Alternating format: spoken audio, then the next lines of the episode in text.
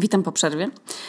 Przerwa jak zwykle. W ogóle, słuchajcie, nagrywam na jakichś fatalnych słuchawkach po prostu, które znalazłam w, jakiegoś, w jakimś zestawie e, chyba małego naukowca.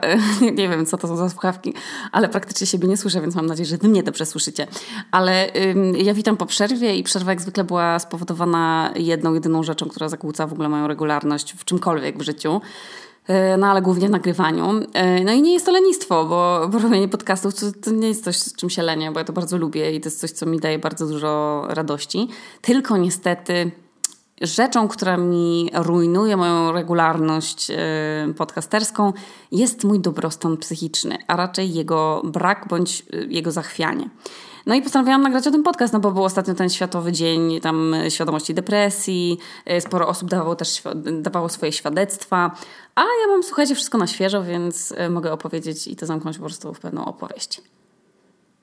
I to będzie też podcast, który skieruje... Mm, do moich młodszych odbiorców, bo uważam, że, że to, że już my skończyliśmy szkołę, czy tam studia, albo nie wiem, że chodzimy i płacimy podatki i to mamy większą świadomość może i jakąś taką większość, większą możliwość e, udania się po pomoc. A ja jestem świeżo po przeczytaniu książki Ewy Nowak. E, książka się nazywa Orkan Depresja i niby jest to książka dla nastolatków, ale ja czytając ją e, zadawałam sobie już jako dorosła e, mnóstwo pytań i, i byłam taka na maksa zdenerwowana i w ogóle jakoś taka zbulwersowana. Y, za, za, dużo w ogóle emocji ona we mnie wzbudziła ta historia. E, I to jest książka o Borysie, który chodzi do szkoły. No wiadomo, że są imprezy, tam się kupuje się papierosy na sztuki i są imprezy, gdzie się tam człowiek trochę upije. No ale słuchajcie, najgorsze w tym wieku, w którym jest Borys, mm, to są zmiany. I powrót do szkoły z wakacji powoduje, że w ogóle ten Borys zauważa jakieś taką, takie przykre, różne zmiany. Mm, I taką przykrą zmianę, jaką jest fakt, że niestety jego obiekt uczuć ma już inny obiekt uczuć. I no nie jest to odwzajem... Znaczy jest to odwzajemniony nieszczęście, na szczęście dla tej osoby, natomiast dla nieszczęście, na nieszczęście dla Borysa. I zaczynają się z Borysem dziać takie różne rzeczy, które... Hmm, no niepokojące, no. No i niestety są to wszystkie te rzeczy, które teraz e, sama znam z autopsji, więc Wam o nich opowiem. I sama książka niestety się kończy bardzo źle i, i, no i to też uważam, że dorośli powinni się za nią wziąć. Zwłaszcza e, nauczyciele i rodzice, a nawet starsze rodzeństwo, nie wiem, bo, e, no bo jesteśmy po prostu świetni w ignorowaniu czerwonych flag. Ogólnie ja już jestem w swoją depresję, już jestem świetna. Znaczy, ja już jestem w stanie doskonale rozpoznać pierwsze objawy mojej depresji i zareagować. I u mnie akurat zazwyczaj ta depresja się pojawia wtedy, kiedy mam bardzo mało czasu dla samej siebie.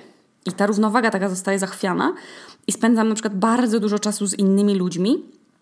Mm, I ja mogę tych ludzi w ogóle uwielbiać. To, to mogą być w ogóle najlepsi ludzie świata, ale jeżeli ja nie mogę na przykład odłączyć się od tych ludzi i na przykład spędzić, nie wiem, dwóch godzin dziennie e, sama ze sobą w ciszy, no to jest niedobrze. No. I, i, i to, to oczywiście nie muszą być jacyś konkretnie tam ludzie, nie? tylko po prostu jakikolwiek taki czas, który nie jest, nie ma równowagi z czasem, w którym, którym mam dla siebie. Na przykład, kiedy e, przyjeżdżam do Polski e, nagrywać dziewczyny z sąsiedztwa, albo na święta, e, no to wiecie, no to zawsze się tam człowiek chce z kimś spotkać. No, w ogóle ten kalendarz jest po prostu totalnie przepełniony. Ja nie miałam nawet, wiecie, pół godziny, żeby sobie usiąść sama ze sobą. Albo, albo nawet spać nie spałam sama. I no, to wszystko bardzo to lubiłam, żeby było jasne. E, i, i wszystkie moje w ogóle przyjazdy do Polski, no to jest super, no bo się widzi, widzę się z tyloma osobami, z przyjaciółmi, których nie widziałam i wiecie, i dziadkiem i coś tam.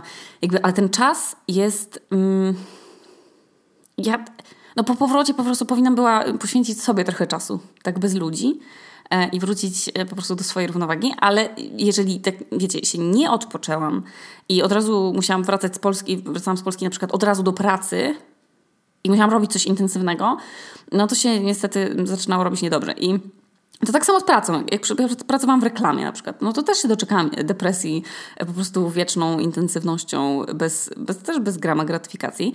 E, czyli pracowałam nad czymś kilka tygodni bez przerwy, tak wiecie, spotkania, wizualizacje, jakieś prezentacje, e, nadgodziny, później w domu poprawianie, bo klientowi się coś tam zmieniło. I to wszystko bez gratyfikacji. Bo niestety pensja no, nie była wyrównana do tego, ile ja godzin musiałam dziennie poświęcić na coś, co finalnie, y, no niespodziewanie, słuchajcie, nie powstawało. E, I zaczynało się. I to były takie pierwsze objawy depresji. E, no ale w kuchni słuchajcie to samo. No. Miałam kiedyś taką pracę, gdzie mój szef był leniwy i jakimiś takimi podstępnymi, no podstępami po prostu mi oddawał swoje godziny w kuchni i się skończyło to tak, że pracowałam na przykład, e, nie wiem, dwa tygodnie sama po 12 godzin e, i chodziłam do tej cholernej kuchni po prostu codziennie i nie było w ogóle opcji, żebym była chora albo żebym miała okres, nie wiem, cokolwiek. No to było piekło, słuchajcie, to było więzienie. No i sama musiałam po prostu zapieprzać, sama musiałam sprzątać całą kuchnię po całym dniu. No to jest po prostu fatalne. Wiecie, co się wtedy działo? Pierwszy objaw u mnie e, nadchodzącej depresji. I u mnie to akurat była irytacja. I słuchajcie, to była irytacja na wszystko. I, I, najprostsza rzecz, jak zaczyna mi się depresja, to jest najprostsza rzecz, jest mnie w stanie wyprowadzić z równowagi. I najmniejsza, tylko jakaś, nie wiem, że muszę zrobić na przykład pranie.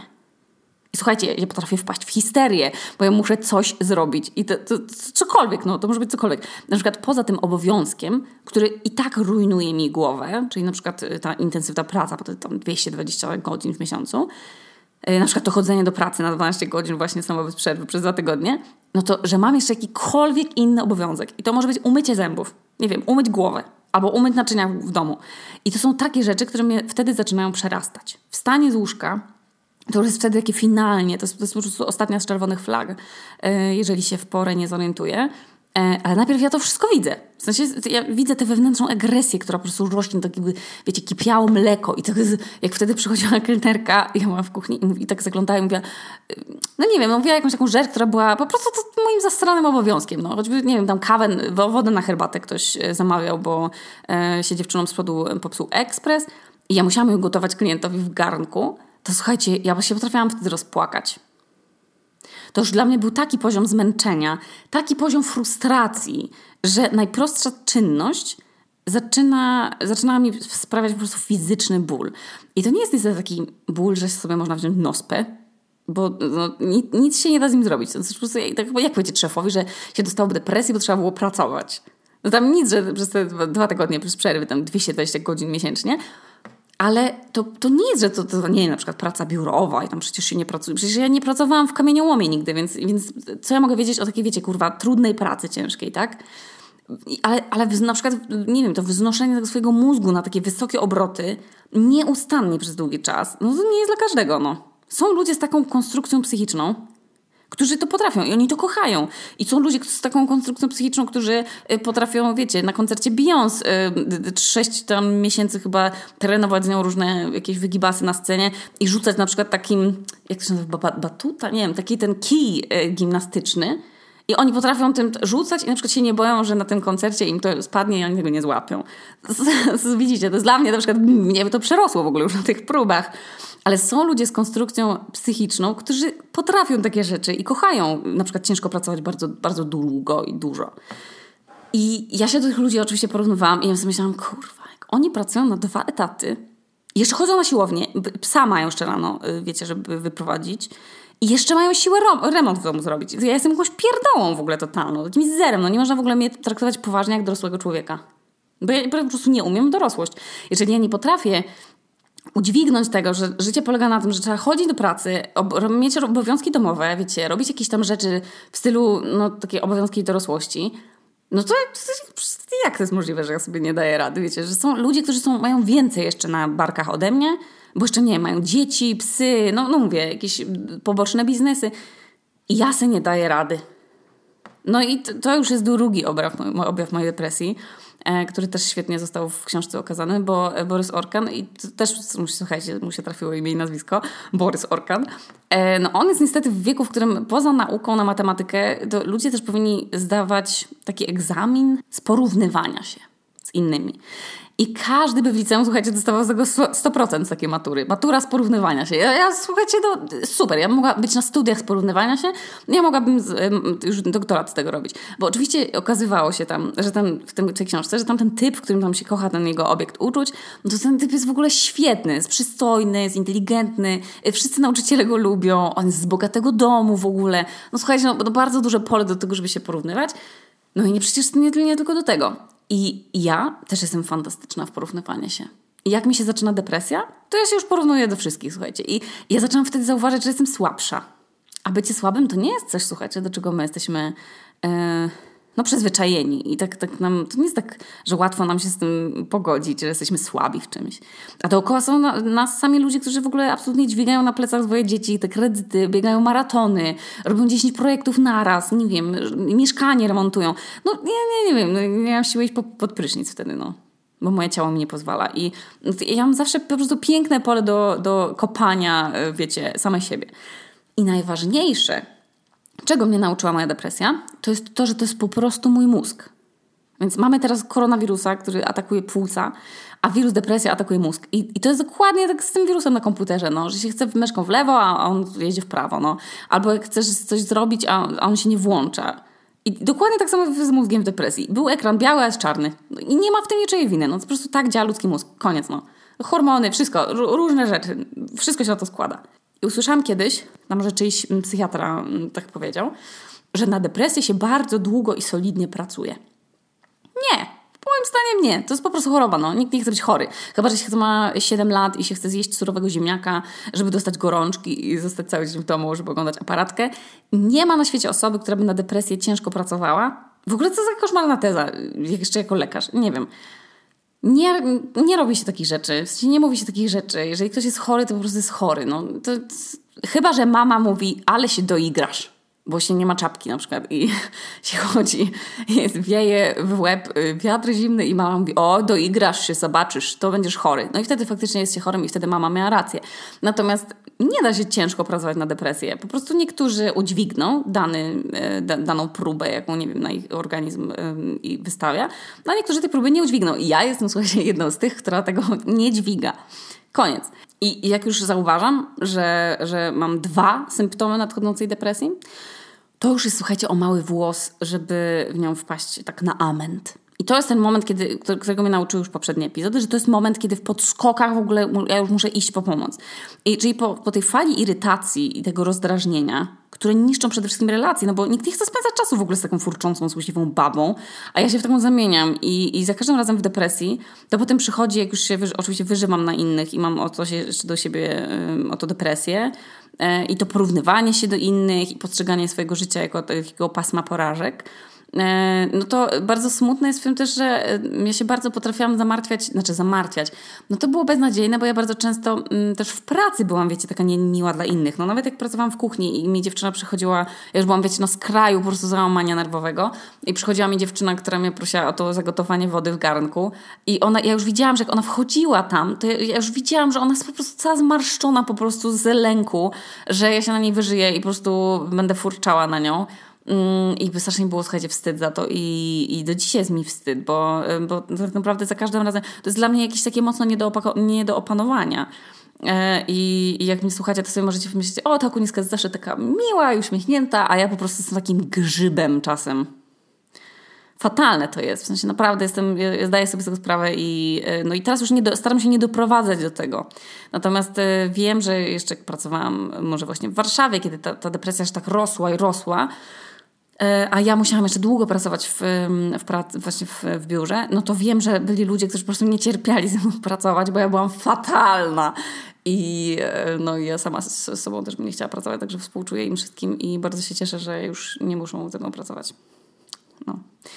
I, no ale to, to, to, to jest, wiecie, to jest, nikt nie chce po prostu z taką osobą pracować ja się wyżywam na tych innych. Mam jeszcze właśnie się, wiecie, porównuję do innych i, i jakieś samo pasmo po prostu porażek. Jestem zmęczona i to, to jest takie, wiecie, zaczyna się po prostu wtedy takie skrajne wycieńczenie organizmu, e, które spowodowane jest też przez zaburzony sen. I, i to jest kolejna rzecz, której, której nie mogę już ignorować i wiem, że to jest coś, co muszę, o co muszę bardzo dbać, żeby do depresji e, nie doprowadzać. No bo jak za długo i zbyt intensywnie będę naruszać swoją higienę, higienę snu, no to ja się zaczynam czuć źle. I najgorsze jest to, że ja już zaczynam wtedy dużo spać w dzień, bo nie jestem w ogóle, w ogóle jestem wycieńczona fizycznie. Depresja to jest dla mnie grypa. Wszystkie mięśnie bolą. Y, ten wirus depresji totalnie blokuje jakieś połączenia w głowie i jakieś połączenia z ciałem, więc w ogóle nic nie działa tak, jak powinno. Nie, nie, nie wiem, jak się wtedy w ogóle zachowuje moje ciało, ale z, z trudem przychodzi mi w ogóle, żeby gdzieś wstać, coś robić, wiecie, chce mi się cały czas spać. I moim błogosławieństwem i przekleństwem jest akurat um, umiejętność przesypiania złych dni. To jest potworne i dobre jednocześnie, e, no bo w oczekiwaniu na to, jak na przykład leki zaczynają działać, no to potrafię przespać po prostu dzień za dniem i to jest uciążliwe i dla mnie, i dla Amadeusza, i dla szefa. To oczywiście w ogóle dokłada jakąś kolejną e, cegiełkę do tego, co, co ten, ten mur tych fatalnych myśli o samej sobie, który buduje. E, ale wiem, że po prostu ten czas mija i to jest coś, co mnie utrzymuje przy życiu. Jak byłam młodsza, na przykład powiedzmy, nie wiem, tam w wieku tego Borysa z książki, on jest chyba w liceum, no to ja nie wiedziałam, że, że te pierwsze stany depresyjne, te takie właśnie doły, te handry takie, wiecie, w szkole, to ja już od nich powinnam była zacząć zmieniać swoje myślenie. W sensie nie zmieniać myślenia, ale reagować na to, żeby tych stanów nie pogłębiać. Ale ja wtedy jeszcze nie miałam takiej wiedzy w ogóle, a zawsze byłam wobec moich rodziców taka bardziej skryta i taki, za bardzo nie wylewałam swoich smutków, tylko przeciął. No bo to jest coś, co tam myślałam, że po co mam o tym mówić rodzicom, skoro w ogóle nic złego się nie dzieje, no. Po prostu mam, nie wiem, jest mi smutno, ale, ale czemu jest mi smutno? No nie wiem, no nie wiem.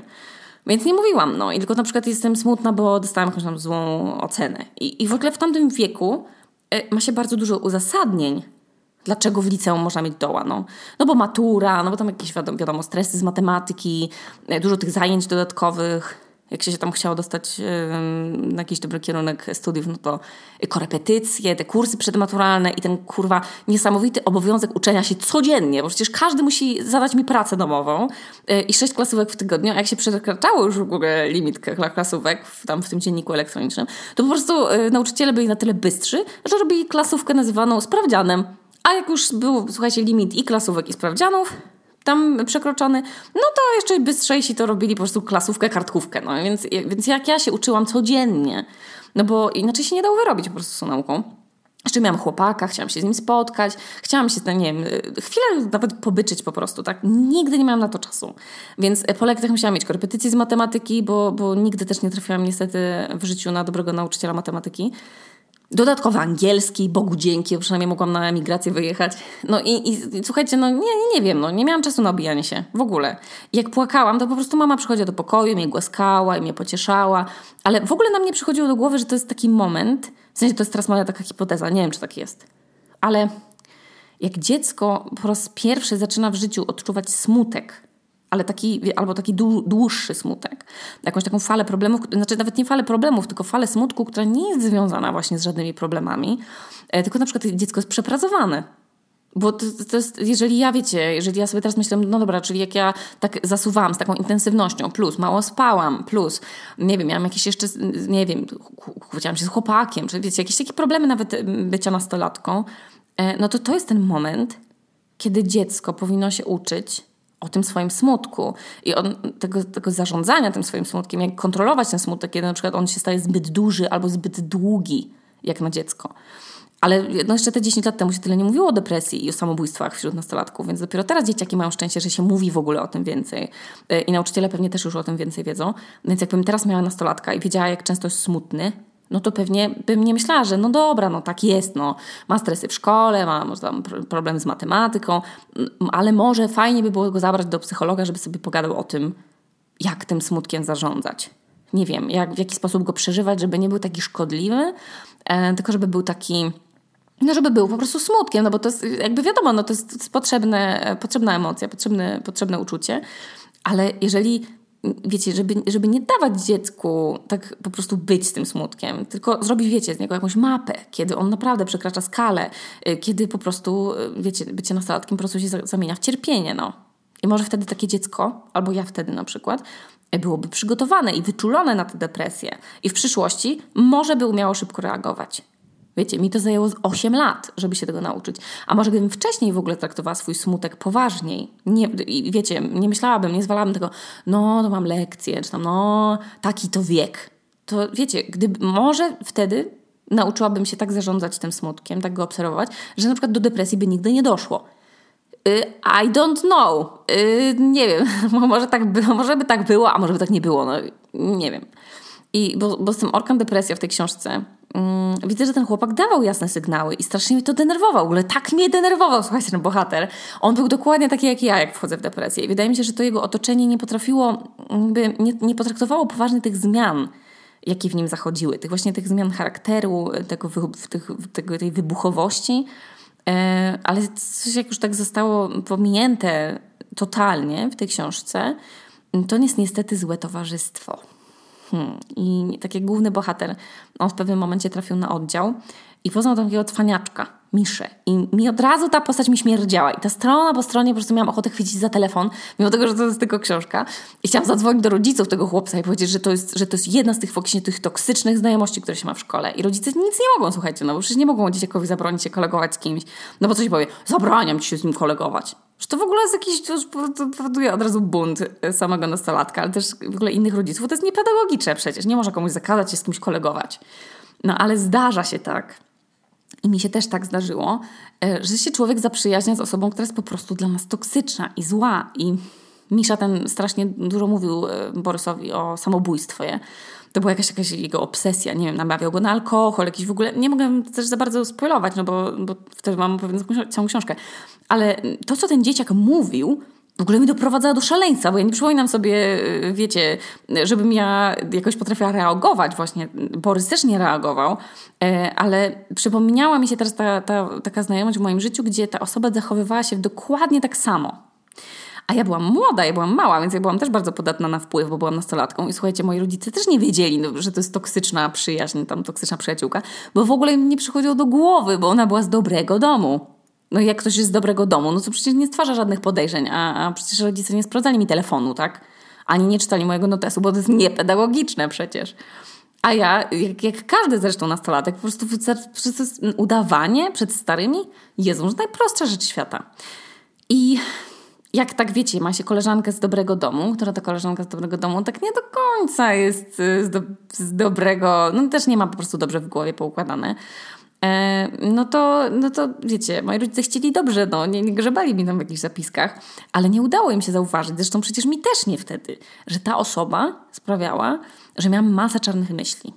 I, ta, i ta, wtedy tam ta, ta przyjaciółka też była tak mocno, wiecie, ogarnięta takimi, no też takimi depresyjnymi myślami, które trochę na mnie przelewała no to, to po prostu teraz, teraz wiem, że no, po tych wszystkich latach, że to po prostu chciała na siebie zwrócić uwagę, ale zrobiło mi to bardzo dużo krzywdy wtedy. Jak teraz o tym myślę, to chyba lepiej by było, gdyby mi po prostu ktoś zabronił przyjaźni z tą osobą. No ale kto mi zabronił? Nikt. Bo dzięki temu się mogłam nauczyć, tak, z kim można się przyjaźnić, z kim nie. No nieważne, ale Borysowi też nikt nie zabronił. No bo on też nikomu o tej znajomości nie mówił. I, i serio to wszystko, ta, no cała ta historia, symptomy jego depresji, to, że on tak ignorował te uczucia, to mi bardzo przypomina moje początki z tą chorobą. I gdybym teraz była w liceum, to pewnie bym miała większą odwagę iść po, pom- po, po pomoc. Chociaż y, mieliśmy taką panią psycholog, która, której nie sposób było zaufać, ona była bardzo fatalna.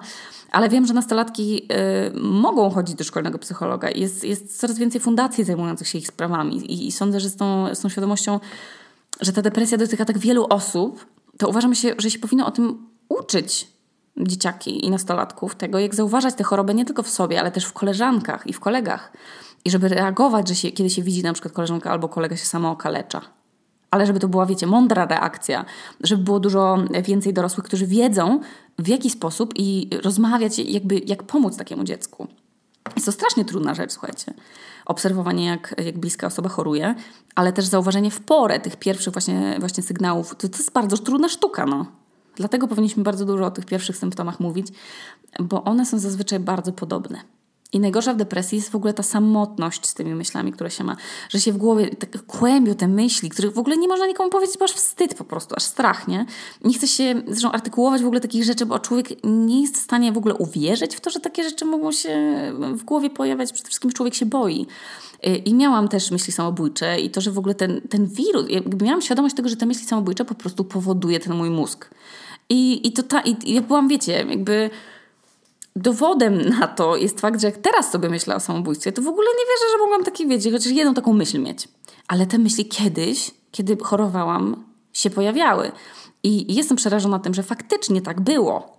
Czyli mój mózg wtedy musiał być tak ogarnięty po prostu jakimś negatywnym, mm, negatywnym myśleniem, że, że w ogóle nie miał, nie potrafił zwrócić uwagi na jakie, jakiekolwiek pozytywy. I też nie ma co w ogóle y, mówić o sobie w depresji, żeby szukała pozytywów i tam myślała pozytywnie. W ogóle to, to nie jest chyba to, to działanie. E, natomiast wiecie, jakie. Jak, jak, teraz mi się to nie mieści w głowie, że, że, że w depresji takie myśli mają więcej za niż przeciw. Ale no to, dokładnie tak jak każdy wirus, on mija. I, I, czasami się go udaje zdusić w zarodku, jeśli się wcześniej go wywęszy. Niektórzy mają już jakieś takie swoje mechanizmy, w jaki sposób z depresją walczą, ale czasem trzeba pomocy. I wtedy trzeba iść po pomoc do psychiatry i do psychologa. I nie ma w tym absolutnie nic dziwnego. Niestety są też tacy psychiatrzy, do których się chodzi tylko po leki, bo ich nic nie interesuje innego. I chcą po prostu zakończyć wizytę w 6 minut i wystawić receptę. Ale są też dobrzy lekarze i tacy, którzy poświęcają uwagę, bo to, to jest właśnie to, czego potrzebuje osoba w depresji albo w innym kryzysie psychiatrycznym. Uwagi i takiego zainteresowania, wysłuchania, ale nie tej wierzchniej, wiecie, warstwy tego, co się mówi, tych takich zdań ogólników, bo bardzo trudno jest też w depresji zdać sobie sprawę z tych wszystkich uczuć, które się w sobie ma i, i je nazwać. Więc, więc po, po, tak potrzeba tak naprawdę tej bezpośredniej uwagi, zainteresowania tą drugą osobą. Tym, że ta, ta, że ta osoba przyszła, ona potrzebuje pomocy. To, to, nie dotyczy tylko lekarzy, ale też po prostu spędzania czasu z tą drugą osobą. Będąc y, albo starszą siostrą, albo przyjacielem, albo matką chrzestną, po prostu być ciekawym tej drugiej osoby, i słuchać, i wiecie, słuchać, słuchać, reagować w ogóle na to, co, to, co ta osoba mówi. No i najważniej, najważniejszą rzeczą, mm, jaką trzeba wiedzieć o depresji, jest to, że to jest choroba i istnieje na nią lekarstwo. I to w ogóle bardzo dużo lekarstw.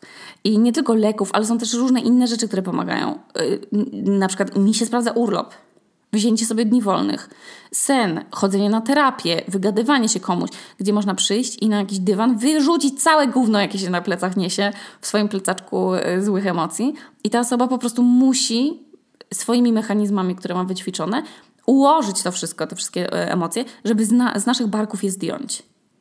I pomagają, no nie wiem, no pomoc przyjaciela, który przyniesie obiad, wiecie, zrobi pranie, albo jedzenie w, dowo w dowozie tak bardzo niedoceniane. Niektórym pomagają zwierzęta, innym pomaga jakiś wyjazd dokądś, ale możliwe, że bardziej wtedy szkodzi niż pomaga. U mnie na przykład, u mnie wyjazdy zazwyczaj jeszcze bardziej de dekoncentrują mnie z, yy, znaczy nie, bardziej jeszcze zaburzają moją rutynę snu i tam, kontaktu z ludźmi, więc u mnie to bardziej jednak y, bycie w domu może mi pomagać, ale znalezienie miksu leczenia depresji jest trudne, ale jest możliwe. I są ludzie, którzy szukają rozwiązań w różnych rzeczach.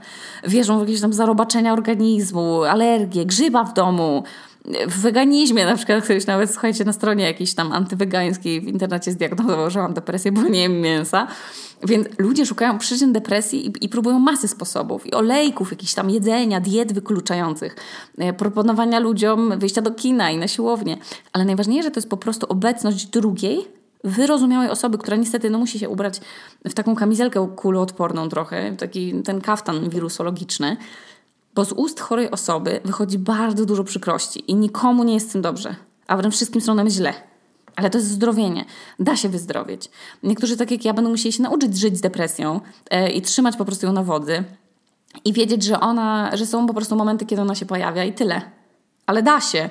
Tak jak cukrzycę się leczy, nadciśnienie da się. Tylko trzeba pozwolić się zdiagnozować, pozwolić się i też samego siebie otoczyć opieką i zaakceptować, że nie jesteśmy słabi, bo chorujemy. Po prostu chorujemy, no i tyle.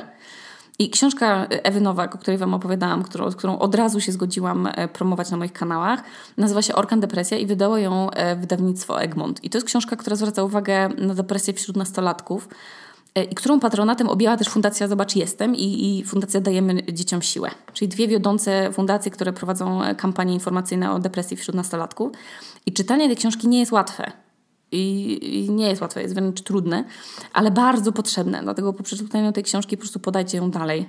Niech idzie do kolejnych rodziców, do starszego rodzeństwa, do nauczycieli, E, ja jedno dałam mojej mamie, a drugi egzemplarz przekażę do, do filii Polskiej Szkoły w Reykjaviku e, i do tej biblioteki. I mam nadzieję, że wyrosną z nas fajni dorośli. No. Jeśli już teraz zaczniemy dbać o to, żeby poświęcać młodszym e, więcej uwagi i więcej troski. No. A w opisie do tego odcinka też dodam linki do fundacji i, i numery telefonów zaufania, jeśli tego słuchacie i potrzebujecie pomocy. A tymczasem otwórzmy oczy i się rozejrzyjmy, czy jest ktoś, komu um, przypadkiem nie należy się więcej naszej uwagi naszej uważności. No, ściskam Was.